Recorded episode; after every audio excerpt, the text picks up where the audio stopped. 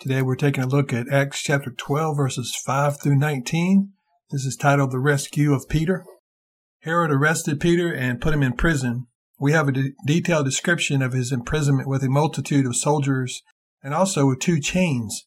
He was locked down. Herod's intention was to execute Peter after Easter. However, the Lord had other plans for the Apostle Peter. The Lord sent his angel to rescue Peter out of this prison. The angel hit Peter to wake him up. The angel told him to put on his clothes and follow him. The angel led him out of the prison and into the street. The entire time, Peter did not think that it was real. He thought that he was having a vision. It was only after the angel left him, Peter realized he was indeed delivered from prison by an angel from the Lord. The ministry of angels is real. The Lord sends angels to intervene in the lives of people as he sees the need.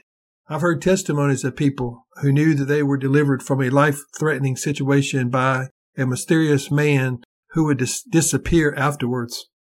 Angels do walk among us.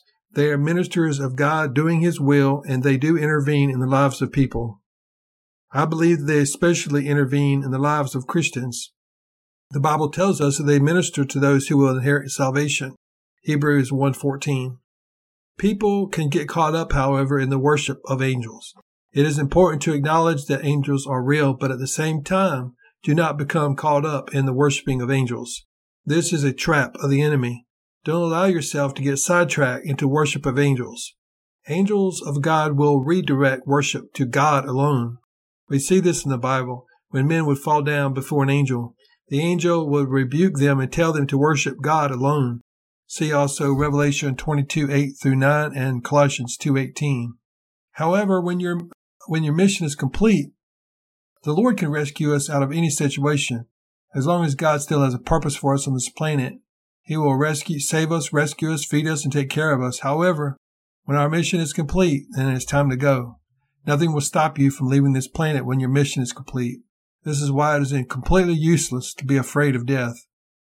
Stop and ponder the fact that Peter was sound asleep the night before he was supposed to be executed. Do you think that he was afraid? I don't think that he was that concerned. Peter had saw his Lord killed on the cross, and he was buried in a tomb. Then he saw Jesus alive from the dead. Death no longer had any power in Peter's mind. He knew that Jesus Christ is resurrection and life. There is no fear of death for the believer in Jesus Christ. Anyone who lives and believes in Jesus will never die, but just pass from this life to the next life.